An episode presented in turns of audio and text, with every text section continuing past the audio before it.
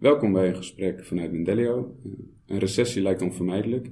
Hoe kom je daar als MKB'er zo goed mogelijk doorheen? Deze vraag bespreek ik vandaag met Co van het Hek, eh, voorzitter van de Raad van Commissarissen van de Gebroeders van het Hek. Eh, voordat we ons over die hoofdvraag gaan buigen, even een klein stukje achtergrond. Eh, voor de mensen die het niet kennen, Co, eh, wil je even het bedrijf introduceren? Oké. Eh, Gebroeders van het Hek is een onderdeel van de Van het Hek Groep. En eh, de Van Groep bestaat uit bedrijven die eh, het hele scala aan funderingswerken aanbieden. Dat ik zeg, ver- verticale funderingstechniek, sparen, damman enzovoort, die op allerlei mogelijke manieren de grond ingaan. En daar zijn wij dus die totaalaanbieder van. En Gebroeders van het Hek is inmiddels een 75-jarig eh, achtergrond heeft dat. En eh, ja, zoals zoveel kleine bedrijven, ook klein of kleine begonnen. Hè. Eh, veel familiebedrijven zijn natuurlijk echt eh, ja, werkelijk met blote handen opgebouwd van eh, begin af aan. En ja, daar heb ik eh, ook een 35 jaar eh, de directie mogen nemen met mijn broer. Juist. En in die 35 jaar hebben wij eh, ja, van eh, onze omzet zo'n beetje verhonderdvoudigd. Dus, eh, Zo. Eh, dat is een mooie presentatie. Gaan we straks nog even wat meer op inzoomen. Eh, het is dus een familiebedrijf. Is het altijd, eh, is het ook begonnen als in jouw familie? ja, mijn vader is de oprichter geweest. Ja. En die heeft. Wanneer was mijn dat? moeder samen. 75 jaar geleden. Ja, Dus- 75 jaar geleden. Ja. Dus, dus dat was een week, een, twee weken na de bevrijding. Ja. Heeft hij een Kamer van Koophandelnummer aangevraagd. en eigenlijk een soort, als een soort ZZP'ers is hij toen van start gegaan. Mhm. Door eerst zich ook te verhuren. En in die eh, vrije tijd die hij had een machine te bouwen. En met die machine is hij na, voor, na een paar maanden dus aan het werk gegaan om zich dus met die machine te verhuren. Ja. Wat voor machine was dat? Een, eh, een zelfgemaakte eh, graafmachine Ja. op de chassis van een vrachtauto. Die ja, eigenlijk nog slecht, te slecht was om voor de Duitsers om mee te nemen naar het oosten. dus die was overgebleven. Ja. De hele chassis heeft hij gekocht voor 125 gulden. Ja. Je kunt bijna wel raden dat het geleend geld was. en vervolgens daar eh, eh, een, een constructie opgebouwd. En met die constructie eh, eh, kon je graafwerkzaamheden. Ja. En binnen ja, redelijk afzienbare tijd eh, eh, is hij ook met diezelfde machine gaan heien. Paaltjes heien. Oké. En dat is natuurlijk in, een, eh, in de context van nu stelde dat echt helemaal niks voor. Eh, heipaaltjes van eh 7, 8 meter, dat kom je nu al bijna niet meer tegen. Mhm. Maar dat is, eh, ja, dat is het begin. En, Ja. eh, wat in Nederland eh, had je de zogenaamde Hollandse heistellingen. En Hollandse heistellingen zijn houten constructies met een, eh, met een, een motorkar ernaast. Waarmee je dus een heiblok kon optillen en op een paar laten vallen. En dat was iets wat al decennia in Nederland werkte. En daar is mijn vader dus ook mee verder gegaan. Juist. En via dus die Hollandse houten heistellingen verder opgeschaald eh, via eh, ja, omgebouwde graafmachines. Want ook heikranen zijn in basis nooit. De eerste heikranen waren helemaal niet bedoeld als heikraan. Mhm. Ook dat waren eigenlijk hijskranen of draglines. Ja. Die omgebouwd zijn tot heikranen. En pas, ik denk 30, 40 jaar dat er specifiek heimachines door derden, hè, door bedrijven aangeboden worden. Waar je dus echt een kant-en-klare machine kan kopen. Ja. En heel lang is het zo geweest dat bijna de hele branche zichzelf moest uitvinden. En daar waren uiteraard, kun je je voorstellen, ook de meest vreemde pyramogogels. en daar was die, eh, onze eerste machine een mooi voorbeeld van. Maar het heeft wel gewerkt. Het heeft gewerkt, ja. Eh, wat is jouw eerste herinnering aan het, eh, aan het bedrijf? Het bedrijf werd geleid vanuit, geleid vanuit de huiskamer. Eh, mijn moeder was uiteraard ja, helemaal geen receptioniste en helemaal geen telefoniste, maar ze nam wel de telefoon op. Mhm. En ook in mijn kinderjaren kwamen bij ons ook vertegenwoordigers van, van alles en nog wat. Maar ook aannemers die een werkje uit te besteden hadden. Ja. En, eh, kun je er nu geen voorstelling bij maken, maar alleen al hier waar wij hier gevestigd zijn, waren, wij, waren er misschien twee of drie mensen met een telefoon. Hier op dit rijtje van 40, 50 huizen. Ja. We zitten hier in de Beemster trouwens. Ja, Eh, daar zaten jullie toen ook al? ja, met dezelfde locatie. Ja, oké. En eh, dat betekent ook dat zelfs kleine aannemers niet allemaal een telefoon hadden. Dus die kwamen gewoon op de Bonnefoy soms s'avonds gewoon even ja, een, een klusje bespreken. En Ja. eh, wat kost het om dat te gaan doen? Ja. En ik heb ook nog zakboekjes van mijn vader, waarop dus ook daadwerkelijk eh, voor 300 euro, 300 gulden, een huisje werd geheiten. Ja. Eh, ja, ja, precies. Wanneer ben jij eh, zelf ook actief betrokken geraakt bij het bedrijf? Nou, als kind heb je natuurlijk sowieso al eh, eh, de interesse om met je vader mee te gaan. Hè. Hmm. Dat was natuurlijk heel fysiek alles. Hè. Mijn vader moest een werkje gaan bekijken. Hè. Of je ergens bij kon. Of je... Maar ook in die beginjaren had ons personeel, dat had, we hadden ook nog geen bedrijfsautootjes. Hè, zoals we dat nu hebben. Dus ik weet nog uit de tijd in het begin dat mijn vader mensen naar een werk moest brengen. Hè, Er waren werkten in Hoorn of in, aan de andere kant van Amsterdam. En die bracht hij morgens naar het werk toe. Drie, vier mensen. En die haalden die aan het eind van de dag weer op. En als ik nou, vooral dat ik een jaar of vijf, zes, zeven, acht was, vlug genoeg uit school was, dan kon ik nog met hem mee die mensen halen. Dus ik, ja, eh, het ene verhaal maakte de andere los. Eh, ik heb daar van begin af aan dus gewoon helemaal in die stroom meegeleefd. En uiteindelijk ben ik ook al 13, 14-jarige ook meegegaan, ook met de met mensen op de werkvloer. En eh, stoer meegedaan. Wat voor werkzaamheden moet ik dan aan denken? Eh, nou, bij het heien, eh, gewoon, ja, de taken waren niet eens zo nauwkeurig verdeeld. Hmm. Maar ja, hulpwerk, het zagen van houten palen, ik noem maar wat. Maar ook wat, wat voorbereidend grondwerk met een schep. Of heistelling verzetten. Of de palen en de aanverwante opzetters bijbrengen de hand. En, maar ook, wij deden in die tijd ook nog enige aannemerij. En eh, dat betekent dat we ook wat rioleringswerk en ook wat straatwerk deden. Ja, er is voor een krullenjongen altijd wat te doen. Mhm. Dus ik ben echt als krullenjongen begonnen. Ja, ja. En wanneer, eh, op een gegeven moment eh, heb je de dagelijkse leiding overgenomen van je vader, samen met je broer, als ik het goed begrepen Ja. heb. Wanneer was dat? Ik, dat was in 77. 77. En wat was jullie rolverdeling tussen jou en je broer? Niet. Niet. In het begin niet. Eh, wel waren, mijn broer is vijf jaar ouder dan ik ben. En die liep dus met bijvoorbeeld eh, het werken met machines op mij op voor. Wat op zich wel logisch is. Dus die rolverdeling was in het begin wel dat hij de machine bediende en ik dus nog even niet. Maar doordat er wat, ook wat meer mensen bij kwamen, werd automatisch mijn rol op een gegeven moment ook die machinebediener. En er kreeg er dan ook iemand bij. Ik heb zelfs nu lopen hier nog mensen rond met een dienstverband van 40, 45 jaar, die bij mij onder de heistelling begonnen zijn. Ja, mooi.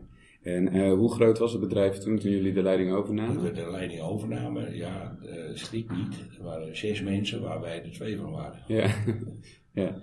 Het bedrijf was wel groter geweest hè, in de 60 jaar. Begin 60 Oké. jaar is het bedrijf wel 25, 26 mensen. Maar dat was toen ook omdat er heel veel handenarbeid bij was. Mhm. In bijvoorbeeld bestrating of rioleringen. Dat was pure handenarbeid in de tijd. En, en is die, eh, eh, de, die afname in het aantal medewerkers, heeft dat puur te maken met mechanisering? Of, eh, had, eh, mijn vader die raakte aan het eind van de 60 jaar eh, invalide. Doordat hij eh, eh, bloedvaatvernauwing en zelfs op een zeker moment zijn been moest missen. Vanwege die bloedvaatvernauwing. Eh, wij, mijn broer en ik, waren er gewoon nog niet klaar voor. En eh, ja, mijn vader die heeft uiteraard, eh, was niet goed verzekerd ervoor. Eh, dat heeft enorm veel impact gehad op het bedrijf. Dat er op een gegeven moment ja, het niet meer opgepakt werd. Niet op de goede manier. Mijn vader is ook nogal behoudend. En naarmate hij ouder werd, leek hij wel behoudender te worden. Heel bewust als jonge jongen de crisis van 1930 meegemaakt. ja. Ook van school gehaald om bij zijn vader weer te gaan werken om die crisis te overwinnen. Of in ieder geval brood op zorgen dat er brood op de plank kwam. Dus dat heeft toen eh, eh, hem ook wel later in zijn eigen ontwikkeling ook wel geremd. Eh, hij, hij zei ook vaak, ja, zoals het nu gaat, kan toch niet doorgaan. Ja, dat zeggen we nu af en toe ook wel eens. Dit kan niet doorgaan. En elke keer gaan we toch weer drie stappen vooruit. Weliswaar af en toe ook weer twee achteruit, maar we gaan er ook weer drie vooruit. Ja. Zo zien we dat al een keer. In elke crisis denk je, ja, dit klapt in elkaar. Nou, dat doet het ook. Maar je gaat nooit terug naar helemaal naar begin. Het is altijd drie stappen vooruit, twee stappen achteruit, Ja. weer drie stappen. Dus we gaan wel telkens. Wat doe je op zo'n moment? Als je, als je, ik weet niet of er zulke momenten zijn geweest dat je denkt, nou, dit, dit, komt, dit komt niet goed. Of eh, eh, dat je het echt wat somber inziet. Heb ik nooit gehad. Nooit gehad? Nee, Oké. nee, wel, wel. eh, het klinkt natuurlijk een beetje bij de hand om te zeggen, nooit gehad dat ik er niet meer zou zitten. Maar je, je moet altijd wel zorgen dat je een perspectief hebt. En dat, eh, het laatste perspectief wat wij onszelf geschapen hebben, was met de vorige crisis, was het buitenland. En nu, wonder boven wonder, komt het buitenland weer wederom heel sterk naar voren. En je hebt natuurlijk een periode van eh, de afgelopen jaren was het hier echt onvoorstelbaar druk. Dus hebben wij het buitenland ook niet al te veel prioriteit gegeven. Maar nu dat we echt weer wat aanzien komen, zeggen wij van pak dat buitenland weer serieus op. En nu gaan er weer projecten lopen. We gaan naar Georgië gaan we heen. Eh, We gaan eh, naar Mombasa in Kenia. En, en wel grensverleggende projecten zelfs. En we zijn ook door de jaren heen steeds meer gedurfder, maar ook op basis van kennis en ervaring, gedurfder projecten in het buitenland gaan doen. Ik vond het interessant wat je net zei over dat je altijd wel een perspectief nodig hebt. Ik kan me voorstellen dat af en toe de wereld zodanig verandert dat het perspectief dat je had, dat dat ineens onhaalbaar lij- blijkt of heel erg moeilijk. Ga je dan actief een nieuw perspectief zoeken? Of eh, is dat meer reactief dat je, en dat je meer om je heen kijkt van wat gebeurt er en waar zouden we op in kunnen spelen? En, en Hm. eh, niet, niet echt, eh, kijk, je, je zoekt inderdaad ook een ander perspectief, maar, maar dat je ook gaat, dichter bij de deur gaat kijken van wat kan ik wel doen. En, en ja, ik sta me er wel op voor dat je altijd wel gekeken hebt van joh, what's next? Wat gaan we nu doen? Hè? Eh, ja, dat vind ik kenmerkend voor een ondernemer. Mhm. Je, je, je moet, ja, als je iets dus min of meer onder controle hebt, niet helemaal, helemaal onder controle, maar voordat je het echt helemaal onder controle hebt, moet je het volgende alweer uit, als uitdaging zien. Ja, En ja, dat, eh, zo besta ik, zo zit ik in elkaar ook. Ja, ik, ik merk wel dat veel ondernemers die ik spreek het soms lastig vinden eh, op momenten dat, eh, dat, het bijvoorbeeld, eh, dat het best goed gaat. Dat ze het heel erg druk hebben met gewoon de dagelijkse gang van zaken. Ehm, en op dat moment eigenlijk geen tijd hebben om wat verder vooruit te kijken en plannen te maken. Hè, wat je zegt, op zoek te gaan naar, naar nieuwe perspectieven. En dan op een gegeven moment eh, verandert de wereld en komen ze erachter dat ze eigenlijk te lang daar niet aan gewerkt hebben. Dan ben je eh tekortgeschoten als ondernemer. Inderdaad. Eh, maar ik begrijp wel heel goed hoe, dat, hoe zoiets tot stand kan komen. Hoe, hoe, hoe doe je dat voor jezelf? Hoe zorg je ervoor dat je daar toch tijd en, en, en gelegenheid voor Ik blijft in die, creëren? in die zeg maar 35 jaar dat ik hier leiding heb gegeven, heb ik hier fysiek werkdagen gemaakt van tenminste 14 uur.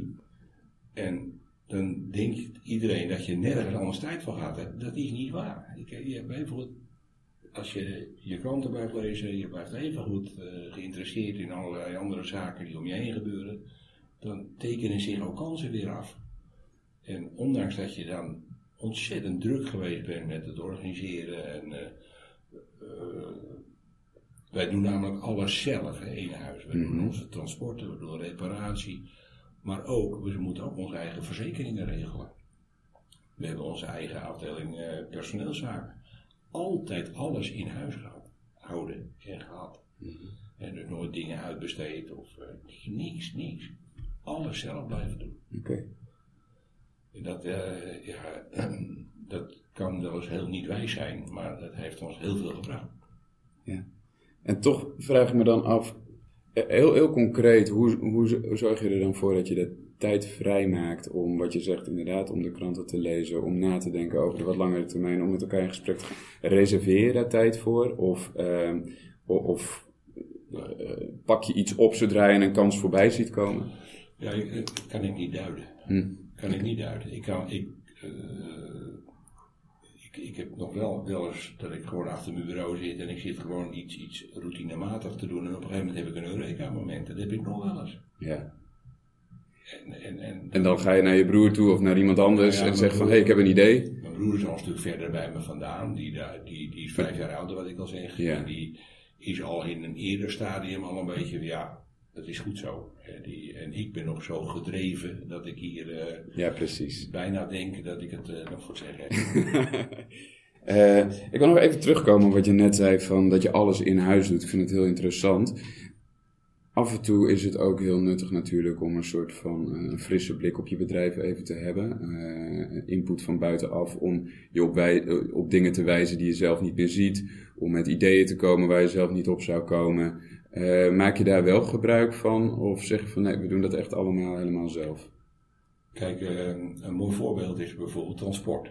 Eh, wij, onze mensen hebben wij in het bouw-CAO, dat is per definitie een duur CAO, maar ook onze chauffeurs, die hebben we in het bouw-CAO. Dus Hm.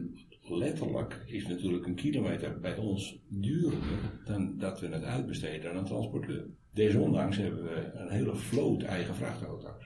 En als we tekort komen, dan huren we bij. Dus we weten donders goed wat het ook kost. Ja, Maar vervolgens sturen wij wel erin dat die vrachtauto van ons ergens een keertje een tijdje onbenut stilstaat op een werk, omdat dat toevallig ons beter uitkomt. Maar die ingehuurde auto, daar gaat gewoon de teller door.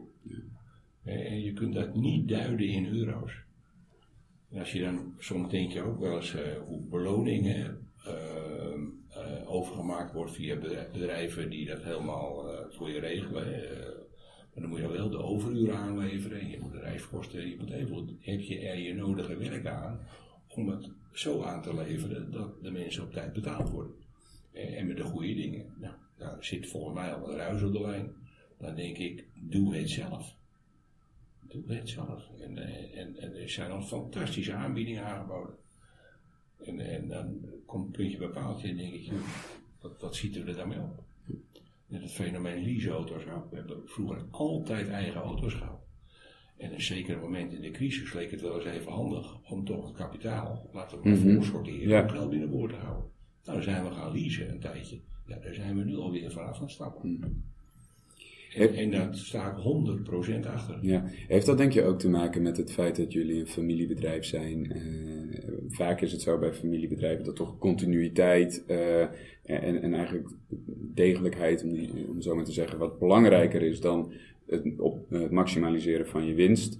Eh, denk je dat het daar ook mee te maken heeft, of is het meer een karaktertrek uit de familie bijvoorbeeld? Het, het- het zou, ik kan niet, niet voor andere families spreken. Nee. Ik, ik heb wel, ja, hoe breng ik dit onder woorden?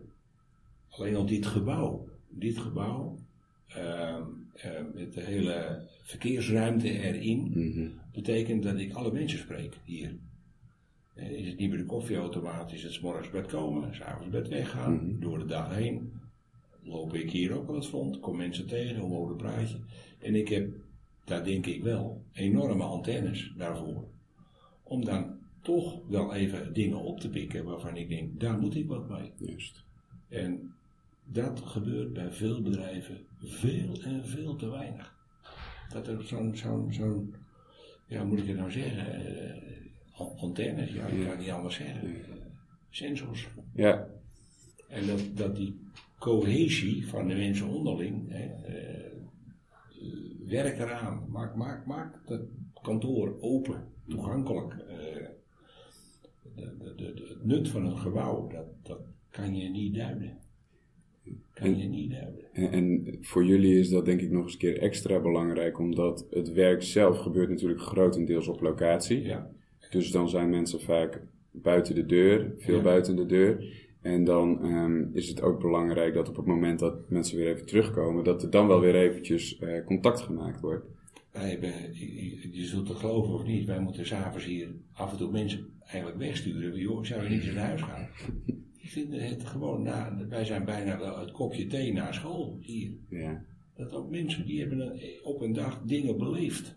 Heel fysiek werk, hè, Ja. eh, stoer werk. Ja. eh, en, en de sterke verhalen die vliegen hier over tafel aan het eind van de dag. wat denk je nou wat ik meegemaakt heb? En denk je, maar luister daarnaar. Ja. Luister naar elkaar. Ja. En dat is, dat is een, een bindmiddel. Dat kun je helemaal niet duiden. Precies. Dus in 1977 eh, heb je En leiding mochten wij het zeggen, ja. ja. En in 1979 kregen we ook het eigendom.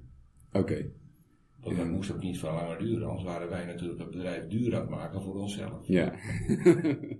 Eh, en eh, in 2012, als ik het goed heb, heb je de leiding overgedragen aan de volgende generatie. Ja, ja. Ehm, hoeveel mensen liepen er toen rond ongeveer? Ik denk dat ehm, inmiddels begonnen we, waren we toen al wel een groep. En, Ja. ehm, en ik denk dat, eh, de, dat we toch ook dan wel over 325 mensen hebben. Juist. Ja. Dat is, eh, dat is een enorme Ja, groei. dat, dat, dat schat ik denk voorzichtig in. Oké, ja. Eh, dus van 6 naar eh, ruim over de 300. Ja, Eh, dat is een, een flinke prestatie. Dat zal ongetwijfeld, nou je gaf het net al aan, met, met drie stappen voorwaarts, twee stappen terug, eh, zo gegaan zijn in de dat, tijd. dat, is een kenmerk voor een crisis. Juist. Want er zijn in die periode ze- hebben er, even kijken als ik het goed heb, vier recessies plaatsgevonden in Nederland. In eh 81, 82, 91, 93, 2001, 2004 en 2008, 2009. Ja. Welke van die recessies heeft jullie, eh, hebben- waar- waarvan hebben jullie het meest last gehad? De laatste. 2008, 2009. Ja. En hoe, hoe kwam het dat die recessie nou juist zoveel impact had? Omdat wij eh, inmiddels eh, zo'n omvang hadden. Dat, kijk, die eerdere recessies konden wij nog door de, de kleinschaligheid, konden wij snel schakelen. Flexibel. Flexibel. En die flexibiliteit hebben we flink op moeten inleveren door deze grote. Ja. Eh, en uiteraard, eh, eh, je, je, je hebt leaseverplichtingen, allerlei zaken ben je aangegaan. en ja, de bomen in 2006, 2007 groeiden echt tot de hemel. Ja. En eh, je keek om je heen en je denkt, ja, iedereen doet het. Moeten wij dat ook doen? En, en wij hebben best in 2008, 2009 nog enorme investeringen gedaan. Ja, dan heb ik het over, over 10, 12 miljoen op jaarbasis. En die, eh, ja, die hebben je in de crisis toch even op je nek hangen. ja. En, en, en hoe zijn jullie daarmee omgegaan? Hoe, eh, want jullie zijn er nog steeds, jullie staan er volgens mij Ja. hartstikke goed Ja. voor. Ja, maar goed, goed eh, veren en meebuigen, maar, maar die credits die heeft mijn zoon dan ook. Die kwam bij eh, bijzonder beheer van de Rabobank. En die sorteerde al meteen voor. Ook voordat hij in de directie kwam, zei hij wel van ja, eh, lekker dat jij eh, dit en dat, maar ook toen hebben we niet in de laatste plaats ook dat buitenland omarmd. En toen konden we in ene materieel kwijt in het buitenland. We hebben gewoon een paar miljoen aan materieel kunnen verkopen aan het buitenland. Voor hele nette prijzen. Dus het ging dan weliswaar op papier niet zo goed, maar de cash is nooit in het probleem geweest. Ja. En wij hadden ook een, eh, een, eh, een enorme damwandvoorraad. En, eh, wat je ziet, dat zijn auto's en kranen, dat glimt en eh, gloeit. En dan denk je, wow, wat fantastisch. Maar die stille voorraad die we in stalen hebben, wat er allemaal roestbruin uitziet. En als je niet beter weet, zie je een oud ijzerwerf. Maar daar ligt het geld. Ja. En daar hebben we ook het nodige van kunnen verkopen. Om gewoon telkens. Mijn zoon had gewoon echt zoiets van: ja, dat is eh mijn onder. eh, en op, als, de, eh, als dat in zicht kwam, dan hadden we daar alweer op voorgesorteerd. Dus Juist. vooral om die cashpositie op orde te houden. Ja, dus dat is goed gelukt. Ja. Ehm, Maar goed, we zijn natuurlijk wel in die positie waren we ook. Ja, inderdaad. Dus ik, ik begrijp dat jullie inderdaad de, de cash eh, op peil hebben gehouden door materieel te verkopen. En materialen. Ja. En materialen.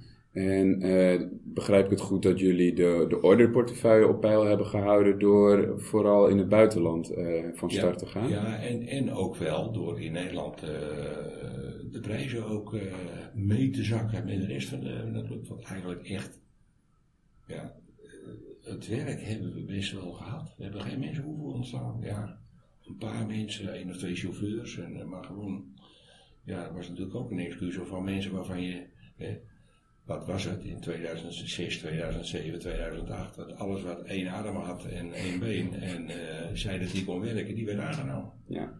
Dat gebeurde. Toen was de werkloosheid ook enorm laag, maar er waren ook mensen die ja, eh, gewoon niet geschikt waren. Ja. En daar zijn met de crisis worden er natuurlijk, dat gebeurt nu weer, precies hetzelfde. Er gaan nu mensen ook weer terug die eigenlijk, ja, sorry, maar anders ook niet opgepikt zouden zijn als we die hype van de afgelopen jaren niet hadden. Juist. Zijn er ook nog andere manieren waarop jullie uh, schoon schip hebben gemaakt? Dus niet alleen qua personeel, maar misschien dat je zegt van, nou ja, we hebben ook uh, andere activiteiten, uh, daar hebben we misschien op bezuinigd. Nee, bezuinigd niet, maar wel, we hebben ook net nog half in de crisis nog wel een bedrijf overgenomen. Okay. Wat, wat het loodje legde. En daar ook onwaarschijnlijk weinig voor betaald. Ja. Voor die overname. Ja. Ik, zelfs twee bedrijven. Oh, ja. En uh, ook de, de curator die snapte ook wel van, uh, ja, het is eigenlijk maar eentje, wij waren de enige bieder. En dat heeft ons, die overnames hebben ons uh, nu, vooral de afgelopen jaren, veel gebracht. Ja. Maar dat is toch een risico dat je dan neemt. Um, ja. Je weet, hè, het is niet voor niks dat zo'n bedrijf natuurlijk ja. uh, goedkoop op de markt is.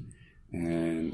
Nou ja, je, kijk, uh, ook dat is iets wat uh, ik wel de af, altijd gedaan heb. Ik keek altijd heel goed wat er in ons eigen bedrijf gebeurde, maar ik was heel goed op de hoogte wat er in andere bedrijven gebeurde. Kijk, als ik een, een, een, een, een offerte maak en ik word, die wordt het niet, en dan kijk ik wel wie het wel wordt. En ik denk, als ik ergens tien voor vraag en de ander gaat het doen voor acht, dan kan ik op mijn vingers natellen dat het er niet wordt. En dan denk ik, ja, die is zijn eigen kaal ontgraven. Ja. Dus dan kan je gewoon eigenlijk achteroverleunen tot het vanzelf komt. Dus dat zijn eigenlijk, je hebt niet alleen antennes voor uh, binnenshuis, maar ook... strategisch denken. Je moet toch strategisch denken. Ja. Kijk, ik, ik maakte altijd de vergelijking. In het begin zijn we met een roeiboot van de kant gegaan. En als, er dan, uh, ja, als de stroming of de wind of wat dan ook verkeerd was, was je zo weer aan de kant. En nou ben je met een tanker aan de gang. Dus nou moet je gewoon 10 kilometer vooruit kijken. Ja. Om je gas terug te geven of gas te geven om de bocht te nemen. Je moet gewoon veel verder kijken. Ja. Daarom is die brug ook zo hoog van een grote tanker. Je moet gewoon verder kunnen kijken. Ja. En inmiddels heb je ook radar nodig natuurlijk. Zonder kan je ook niet meer. En uh, wat, voor, wat gebruik je dan als radar, behalve je eigen uh, ogen en oren? Opletten. Uh, en en wat ik ook gedaan heb, is, of gedaan heb, wij zijn lid van een, van een branchevereniging. En daar waren we, helemaal in het begin waren we vooral een volgend lid. En dan dacht je, nou, het, allemaal, het zal wel. Het bestuur werd ook gevormd door mensen die uit het grootbedrijf kwamen, oftewel de concernbedrijven. Daar bestond het hele bestuur uit. Dat was in helemaal het begin, 40 jaar geleden, adviseerde iemand ons om daar lid van te worden. Daar hadden wij zoiets van, ja, dag, dat gaan we niet doen, want dat is uh, ver van mijn bedshow. Uiteindelijk, doe het nou toch maar. Nou, toch gedaan. En wat blijkt dan op die bijeenkomsten, dan hoorde je ook van alles. En de mensen waren open tegen elkaar. En op een zeker moment ben ik gevraagd om in het bestuur te gaan zitten. Nou, toen keek ik even om mij en ik denk, dat meen je niet. Ja, ik zit nu inmiddels 15 jaar in dat bestuur. En ik wil niet zeggen dat ik leidend ben, maar zeker niet volgend. En het mooie is dat ook in dat bestuur, en dat heb ik niet geïnitieerd, maar dat, dat was ook al gebeurd, dat er in, dat, uh, in die branche van ons ook allemaal werkgroepen waren geïnitieerd.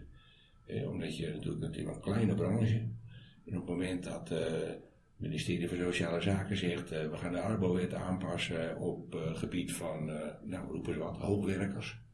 Dan denkt iedereen, dat gaat de glazenwassers aan, en dat gaat de gevelbekleders aan, en dat gaat die aan. Maar niemand denkt aan die heiers.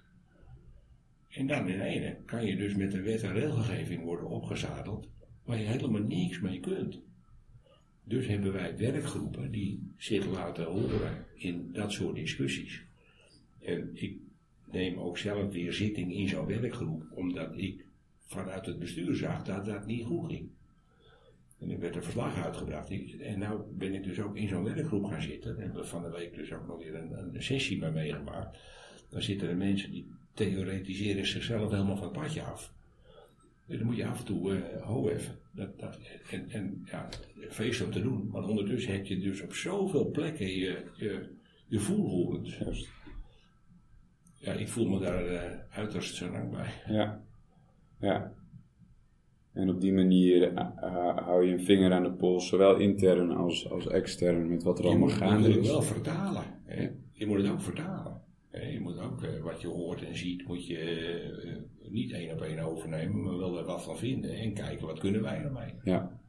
En, en kijk, er zijn een jaar of vier, vijf geleden hebben een paar Nederlandse um, geotechnici, bepaald niet de eerste de beste, ook zelfs een professor aan de Universiteit van Delft die hebben op een zeker moment dat, die hebben de draagkracht van heipalen eens ter discussie gesteld. En dat bleek dat we dus het kennelijk de afgelopen eeuw allemaal verkeerd gedaan hebben. Oftewel, al het heiwerk, dat moet zoveel zwaarder worden. En de meest idiote reactie kwam uit onze branche vandaan. Ze zijn gek, dat gaan we toch niet doen? Ik zei nee, nieuwe kansen. ja. Dat lijkt nou ook. Ja. Allemaal nieuwe dansen te zijn. Ja. En dat begon tien jaar geleden begon het al te spelen. En het is vier jaar geleden ook wet geworden. Maar goed, daar hadden wij al wel op voorgesorteerd. Zou je kunnen zeggen dat je, de, dat je sterker uit de laatste recessie bent gekomen dan je erin ging? Of kwam dat herstel pas daarna op gang? Ja, het is niet of het een of het ander. Het, is, het, is, het is al, echt wel allebei. We zijn er sterker uitgekomen. Je hebt er weer wat van geleerd. Hoe je je financiering op orde moet houden. Heb je ervan geleerd. En ja, verder ook dat je natuurlijk wel zag door die crisis. Waar zat er een enorme prop in de pijplijn van werk. Ja, dat, dat, hield, dat werd maar opgehouden en opgehouden. Ja. En dan kun je natuurlijk ook je vingers erop natellen dat die prop uit die pijplijn komt. Ja. En dan, ja, hoe moet ik het nou zeggen? Ik, zoals ik nou een beetje mezelf zit te verkopen, denk ik wel van, ja, ben ik nou zo'n visionair? Dat, dat, is, dat is niet zo. Ik heb wel eens gezegd dat het ons, uh, voor de vorige crisis ging het ons enorm voor de wind. En toen dacht ik, de rest zit te slapen.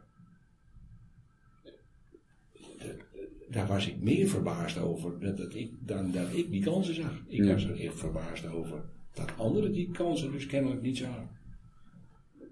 Ja, ik denk ook als ik het zo hoor, zou ik het ook, eh, zou ik je ook eerder een opportunist noemen. In de positieve uh, betekenis van het woord. Oeh, dat vind ik wel een titel ook. en zijn er ook uh, eerdere recessies geweest waarin, uh, waarin je dingen hebt uitgehaald, om het zo maar te zeggen, waarvan je zegt, nou, dat, daar zijn we, hebben echt van, van kunnen profiteren? Nou, als ik nou denk aan de, de, de crisis van rond 1980. Toen zijn wij werken hebben wij uitgevoerd en aangenomen. Die voor aannemers die toen op het randje van het omvallen stonden. Maar dat is vooral gekomen omdat we niet gehinderd werden door kennis. Eh, en nu wordt elk bedrijf wat hier een, eh, een, offerte, of een opdracht geeft, wordt uitvoerig gecheckt. Nou, dat deden we toen niet. Uh, of al die mogelijkheden er waren van, die er nu zijn, dat weet ik ook niet eens. Maar in ieder geval, wij deden het niet. We zijn in gaten gesprongen waarvan we niet wisten hoe diep ze waren. Juist. En laat het nou voor bijna allemaal goed afgelopen zijn. Bijna allemaal is dat goed afgelopen. Dat, dat, is, dat is mazzel. Mazzel. Ja. Zou je ook iets kunnen vertellen over gaten waar je ingesprongen bent die, die toch niet zo goed uit zijn gepakt? Nou ja, eh, uiteraard uh, denk je dan als aannemer meteen aan een specifieke aannemer of een specifieke klus die je gedaan hebt. En inderdaad, dat hebben we nu, zie je dat ook weer, dat er bepaalde projectontwikkelaars die helemaal niet het project voorop stellen, maar vooral het geld voorop stellen. En in die tijd hebben wij ook een kennis gemaakt met, in onze naïviteit met een partij die ook heel erg zijn best deed wisten wij toen ook niet. op een bepaald project daar ook een BV voor gesticht hadden. Of een vernootschap onder firma zelfs. Dus was een aanzienlijk project. Dat wordt veel gedaan. Hè? Dat aannemers een, een project aannemen en op dat moment van het project een vernootschap onder firma maken. Of dat, dat werd gedaan, of het nu nog zo in deze vorm gaat, dat weet ik niet. En dan die, dat vernootschap onder firma werd dus verantwoordelijk voor het ene werk. Dan kun jij wel op je vingers natellen dat alle verliezen die ergens die je kwijt moet, stopt die in die firma. En die liet je aan het eind soms ploffen. Ja. En dat is ons een keer overkomen. En dat was toen een, uh, een enorme hap uit onze uh, omzet, om het zo zeggen. En heb je daar, is dat gewoon puur pech? Of is dat iets waar je, waar je nu beter op let om dat te voorkomen? Kan je dat, kan je dat zien aankomen? Dan kan je het zien aankomen. Ja. ja maar we, we, we, hebben er gewoon van geleerd. Ja. Duur leraar. Ja. We hebben ervan geleerd. Ja, dat hoort er soms bij. Ja. Waar ik benieuwd naar ben, jullie zijn een behoorlijk innovatief bedrijf. Ook een aantal nieuwe producten echt bedacht en in de markt gezet. En dat, volgens mij zijn een aantal daarvan ook echt de norm geworden. Uh, wel. Ja. Hoe gaan jullie daarmee om tijdens uh, recessies? Zet je daar extra op in om nieuwe dingen te ontwikkelen? Of blijft het gewoon steady doorgaan zoals jullie het altijd doen? Of, of zeg je van nou dat is juist het moment waarop wij eventjes uh, daar wat op besparen? Nee, op, op innovatie mag je nooit besparen. Wel is het zo, hoeveel gas geef je erop? En, uh, het gas is nu in dit geval wat anders, maar uh, elektriciteit moet je op inzetten. Hè? Ja. Uh, je hoort de geluiden vanuit de gemeente. de gemeenten, de ene gemeente die iedereen blaast op een mens zijn eigen, zijn eigen partij in het orkest, maar de geluiden gaan wel door. We hebben contact met bedrijven die elektrificeren van machines. Uh, daar hoor je dan ook dat zij ook benaderd zijn door bepaalde gemeenten van joh, wat zijn de mogelijkheden? En dat zijn ook de bedrijven waar wij mee in contact zijn. Dan moet je ook wel weer die bedrijven leren lezen. Nou ja, die, die gaan natuurlijk vertellen dat de gemeente heel erg inzet op elektriciteit om ons dus die spullen te verkopen. Nou, moet je ook, moet je ook even, even in, inschatten. Maar er zit natuurlijk wel degelijk waarheid in. En, uh, we hebben hier bedacht, uh, we hebben ook wat sleeboten. Bijvoorbeeld in Amsterdam hebben wij vier sleeboten rondvaren. Nou, hoe wijs is het om een, een sleepboot te elektrificeren? Ja, dat kost 2, 2,5 ton. Ja, onderscheid je je daarmee? Nauwelijks. Want er vaart er één rond in Amsterdam. En uh, ja, de rest houdt mooi uh, zich terughoudend. Want ja, je moet af en toe die grachten wel op. Maar op het ei gelden al die regels niet. Want dat is Rijks, uh, Rijkswater. Mm Dus eigenlijk, ja, wat moet je nou? Betaalt het meer? Geeft het ook meer? Ja. Tegenwoordig ken je misschien ook wel de ENVI-score. Die bij allerlei projecten, hè, dan moet je opgeven wat je de brandstofconsumptie is. Wat je, wat je gedaan hebt om M4, dus uh, environment uh, uh, beheer. wat heb je gedaan? Wat heb je hieraan gedaan? Wat heb je daarna gedaan? Als je dus alles zou elektrificeren, scoor je daar enorm mee. Maar als je natuurlijk daar maar een bepaald puntenaantal, weliswaar het maximum mee kan halen, maar een ander is toch nog goedkoper door weliswaar die MV-score niet bij te doen, ja, dan denk je, waar doe ik het voor? die, de, het uitstoten van stikstof, daar zijn in de markt al prachtige oplossingen voor bedacht. Levert het wat op? Nog niet. Dus die wetgeving die moet eerst straks zeggen, en nou is het over. Dan gaat het gebeuren. Er is ook uh, biologische dieselolie in de handel. We hebben een van onze dochterondernemingen draait een, uh, die draait, hebben we bedacht vanaf 1 januari volledig op die brandstof. Dat wij konden zien of het schade aan de machines geeft, of wat, wat de voordelen het geeft.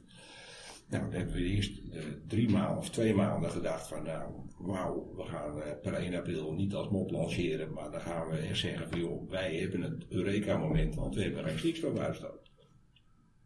Komt die crisis er tussendoor. Volgende is, zakt de oliemarkt in elkaar. Het verschil met die biobrandstof was eerst 10 centen, is nu 45 centen ja, op een consumptie van honderdduizenden liters. Dan denk je, oeps, wat moet ik nou? moet ik naar door of moet ik niet door? En dan kun je je eigen wel onderscheiden. Maar ja, zodra niemand opgelegd heeft gekregen dat hij met een eibedrijf aan de gang moet wat biologisch gestookt is, het zal wel. Ja, wat de een het voor tien doet en de ander doet het voor acht. Dus, dus de regelgeving is heel belangrijk daarin. En als wij dan bij wijze van spreken, ik, ik, ik, de overheid zou bijvoorbeeld van die biologische olie gewoon de, de belasting af moeten halen. En dan is het zo voor elkaar. Dus er zijn een heleboel ehm, ontwikkelingen tegelijkertijd gaande. Die, die hou je eigenlijk continu in de gaten. En je maakt continu een afweging van ja. Nou ja, laat ik zeggen dat uh, ik ben niet helemaal sturend erin, maar ik, ik, ik, ik, ik geef wel voorzetjes. Uh, ja. Al dit soort dingen ben ik van op de hoogte en, en daar doe ik ook wel aan. Ja. Vakbladen lezen niet verkeerd, dat hoort natuurlijk ook bij. Altijd gedaan. Wat leeft er? Volgens mij hebben we al een heleboel uh, zaken besproken over uh, wat jullie in het verleden hebben gedaan. Ik, uh, ik wil eventjes nog vooruitkijken. Mm er staat nu natuurlijk weer een recessie op stapel. Dat is eigenlijk de aanleiding van dit gesprek. Je ziet overeenkomsten en verschillen tussen de, tussen de diverse recessies. Hoe verwacht je dat de komende recessie anders zal zijn dan de vorige of de vorigen? Nee, daar heb ik zo geen antwoord op. Nee. Ik zo geen antwoord op. We zien dat, uh, dat de overheid op dit moment heel veel doet om uh, te voorkomen dat mensen bijvoorbeeld ontslagen worden. Hè, met allerlei regelingen. De vraag is hoe lang dat kan duren en of ze dat een hele recessie kunnen volhouden. Kijk, als we, als we nu aan de ene kant uh, de KLM een miljarden steun geven en vervolgens uh, komt er een uh, milieurapport dat blijkt dat Schiphol terug moet naar 400.000 vluchten. Dan denk ik, ja, dan ben je, dan ben je iets te subsidiëren wat niet, wat, wat niet klopt. Mm -hmm. En als er stikstof, PFAS, nu dan ook de nieuwste is de geluidsnorm. Ja. Dat er altijd een verkeerde berekening is geweest van de geluidsnorm. wat, wat Schiphol en maar ook de woningbouw enorm in de wielen kan rijden. Ja, wij zitten hier ook op een aanvliegroute van Schiphol. Nou, wij zijn hier zelf ook met een stukje ontwikkeling bezig verder voor een twintigtal woningen. Ja, bijna op orde. Maar ja, als ik ambtenaar ben en ik zit aan de andere kant van die tafel, ik moet de vergunning verlenen, dan krap ik ook weer, wel weer even twee keer achter mijn oor. Ja. Dan denk ik, vergeet ik niks. De, de ambtenarij weet niet meer waar ze aan toe zijn. We hebben onszelf zo moeilijk gemaakt, maar dat gaat in die hele aannemerij straks een rol spelen misschien ook wel gelezen bij, uh, bij Arnhem of bij Nijmegen, waar dus de, de, de, de, A, wat is het, A50 aansluit op de A59. Dat, dat kruispunt, dat is al jaren een drama. En nou eindelijk, we gaan het doen. Nou, nou komt er toch weer een milieuvrij. Die zegt, ja, maar dat is verkeerd berekend, dat is verkeerd berekend, dat is verkeerd berekend. Wordt misschien wel weer vijf jaar achteruit gegooid. Ja. Hoe heeft het kunnen bestaan, de, de, A, de A4 achter, uh, achter Delft om? Hoe heeft het, het 45 jaar op de? Ja, ik, ik denk dan gewoon bij Rijkswaterstaat zitten gewoon een paar mollen die gewoon wachten tot, uh, tot, het, tot het weer bijna aan de oppervlakte komt. En vervolgens halen het er onderuit. En dan, dan is de regering enorm in gebreken gebleven. Die moet ik in een klap op tafel hebben. Die en daar Zou het kunnen zijn dat um, met de toegenomen welvaart en welzijn in ons land, dat we ook steeds hogere eisen zijn gaan stellen aan de leefbaarheid, aan het milieu, aan uh, veiligheid, aan arbeidsomstandigheden, et cetera. Waardoor er een heel pakket aan wetgeving is ontstaan, wat het wel heel erg moeilijk maakt om uh, nog um, creatief en, en, uh, en ook snel te kunnen ondernemen. Kijk, dat we, dat we onze leefbaarheid in de gaten moeten houden, want ook ik leef in dit land. En ik uh, leef hier in de polder en ik heb een fantastisch huis en ik heb een fantastische plek en ik heb een fantastische polder. En die wil ik ook niet een speelbal maken aan projectontwikkelaars. dat er uh, zomerhuisjes in mijn achtertuin komen, ik noem maar wat.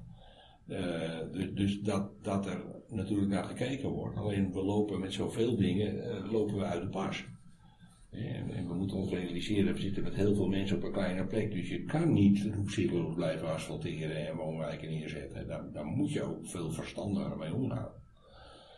Maar we slaan door. En ik denk wel, we hebben een democratisch gekozen regering. We hebben zelfs een democratische provinciale staten. We hebben democratische gemeenteraden. En denk ik van ja, als daar uit onze naam dan door een gemeenteraad dat beslist wordt, dat moet het dan ook zijn ook. En als we dan met allerlei actiegroepen beginnen, denk ik, ja, dat is antidemocratisch. Denk ik, dat, dat, dat snap ik dan niet. En hoe nou inderdaad straks de, de regering ook bestookt wordt met, met rechtszaken van bijvoorbeeld een agenda. Mm En denk ik, dat gaat er niet aanwijzen. Of ze gelijk hebben, dat laat ik in de midden. Hè. Daar gaat de rechter over. Daar gaat de rechter over. Nee, maar desalniettemin vind ik toch dat het kan niet zo zijn dat de regering uh, dus gedwongen wordt via een rechtszaak. Want dan, dan is volgens mij de los. Daar houdt het helemaal op. Straks de zorginstellingen ook met rechtszaken beginnen. Van je hebt dit beloofd en dat beloofd en niet waargemaakt. En, en dan kan elk ministerie vooral in zijn broek. Ja, en, en, er is misschien nog een ander andere aspect dat er toch wel wat mee samenhangt. Is dat ook um, de, dat we toch ook veel van de overheid verwachten. Um, dat de overheid voor ons zorgt. Dat uh, nu dus, uh, dat, dat dus uh, de werkgelegenheid op peil blijft. Of nou ja, eigenlijk een soort van situatie ontstaat waarbij er werkloosheid is. Alleen de, mensen blijven toch in dienst en worden doorbetaald door de overheid. Um, en nu KLM uh, krijgt steun. En vervolgens gaat de, overheid daar allerlei voorwaarden aan verbinden aan die steun. Heel begrijpelijk ook. Maar je krijgt dan eigenlijk een beetje een, vreemde situatie waarbij uh, de overheid ook een deel van de bedrijven gaat besturen. Of althans daar uh, wel zich sterk gaat bemoeien met, met wat een bedrijf wel en niet mag en wat voor koers een bedrijf gaat varen. Ja, ja. Ja, dat, dat, dat, dat, dat vind ik daarvan. Ik, uh, als, als de overheid mee gaat betalen, dan moeten ze ook mee beslissen. En anders doet een bank dat. Als je op een gegeven moment een bedrijf uh, een extra bankinjectie nodig hebt, gaat de bank mee besturen.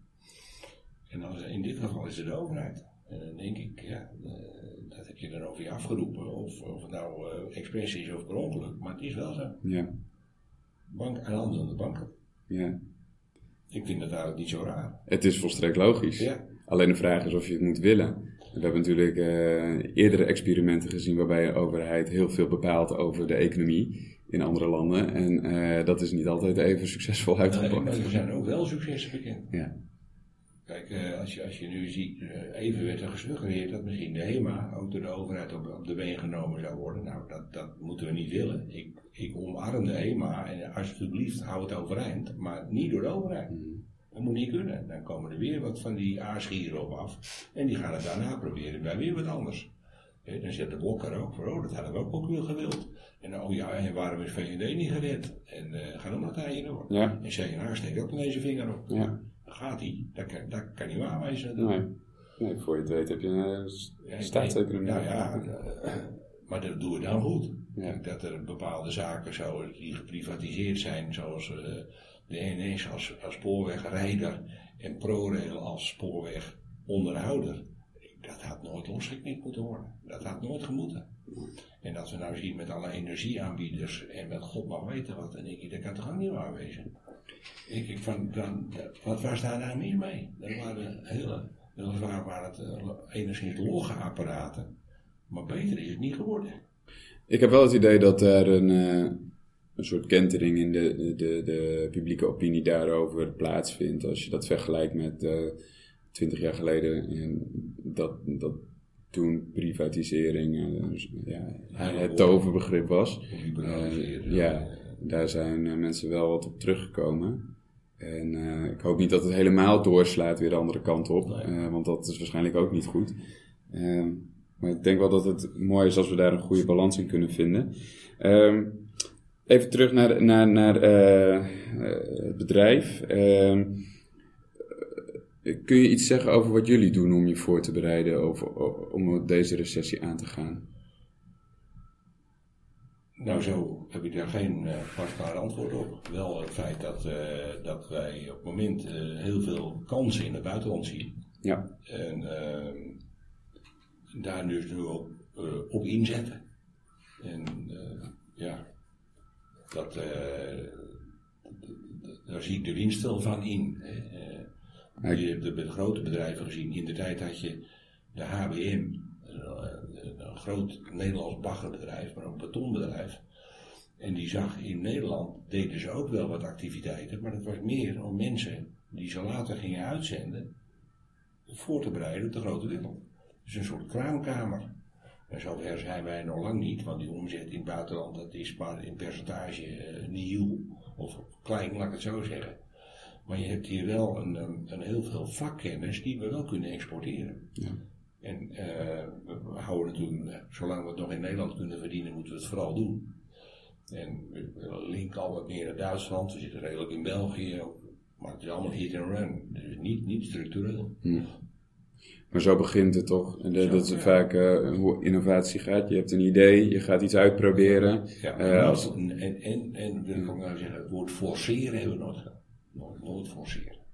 Oké. Okay. dat is, uh, dat, daar kom je van je eigen mes. Ja. Bijna al. Tenminste, lijkt mij, want het is al nooit gebeurd. Maar ja, ik heb het om me heen wel gezien. Ja. Op het moment dat je helemaal, wauw, helemaal voor gaat, dan wat voor je werkt, werkt ook tegen je. Ja ja, die, het is denk ik heel belangrijk, als ik jou zo hoor in ieder geval, om flexibel te blijven. Om in te kunnen spelen op... Uh, je, zei het al, opportunistisch. Ja. Nou ja, ik denk dat dat, je gaf het nu net ook weer aan, ik denk dat dat een mooie conclusie is van dit gesprek. Dat je uh, je ogen en oren open houdt voor nieuwe kansen. Uh, en ook het lef hebt om hier en daar iets te proberen. En ook eens een keer op je bek kunnen gaan. Juist. En, en als je denkt van, hé, hey, we zitten nu op een goed spoor hiermee, ja. dan het verder uitbouwen. Juist. Ja. Maar, maar kijk, niet bang om op je bek te gaan. Natuurlijk ben je bang om op je bek te gaan, maar, maar je, je wel je kansen in. Kijk, we hebben ooit wel machines gekocht waarvan je echt niet wist of je op dat moment er, uh, of, of het hem wel was. Maar dan kijk je wel van, nou, ik geef er uh, vijf ton aan uit. Maar als het helemaal misgaat, kan ik er altijd nog weer vijf, vier ton voor winnen dus de, of voor terugkrijgen. dus dan, nou ja, dan, op het moment dat je iets inkoopt waarvan je het resultaat nog niet weet, maar je hebt dan ingecalculeerd dat je weet wat de afbreuk is, en dan aanvaard je dat ton verlies of je aanvaardt hem niet. Maar je gaat niet zeggen, nou heb ik een machine door een miljoen uh, om mijn nek hangen en uh, ga je moeilijk over doen. Ja, dan moet je ook weer... Uh, maar dat is denk ik het verschil tussen lef hebben en roekeloos bezig zijn. Ja. Dat, dat, daar zit wel een stuk tussen. Risico ja. Schat je risico. Precies. Kijk, we hebben uh, ook wel projecten, bijvoorbeeld het, het, Sluishuis, dat is net voor als je Eiburg oprijdt, waar nu dat enorme mooie gebouw komt. Nou, daar in de grond hebben wij paden gemaakt. Dat hadden we nooit eerder gedaan. Ja, dan moesten er wel 80, 90 in. Dus iets wat je nog eerder gedaan hebt, waar je ja, zo'n paal maken, dat 10, 12.000 euro per stuk. Alleen het maken van. En uh, ja, als je dan in één keer uh, niet uh, twee op een dag doet, maar je doet er maar één in de week, dan wordt het wel iets pijnlijk. En, en, we wisten het echt niet. En die eerste, dat ging ook bijzonder belazen. Dus nou, die moest afgesteld worden. Dat, en daar werden daar nog een paar mensen niet helemaal warm of koud van. Want je kunt op een zeker moment ook nog eens dag en nacht aan het werk. Dat voordeel hebben wij ook. Als de dag te kort is, dan maken we hem langer. Dan kun je, eh, ja, omdat het allemaal heel fysiek is ingesteld. Ja. En, en, en, en, ja, uiteindelijk ging dat lopen. En ja, dan haalden we prachtig onze resultaat. Ja. Maar je hebt daar wel iets gedaan waarvan je zegt, nou, dat kunnen we dus. En je hebt er een hoop van geleerd. Heel veel van geleerd. Ja. Ik heb ook een hoop geleerd van dit gesprek. In zo'n korte tijd? Ik denk het wel. Wat aardig. Ik uh, wil je hartelijk danken. En dan uh, ronden we het af. En misschien praten we nog wel een keertje verder. Nou, sowieso praten wij nog wel eens verder. Ik vond het leuk.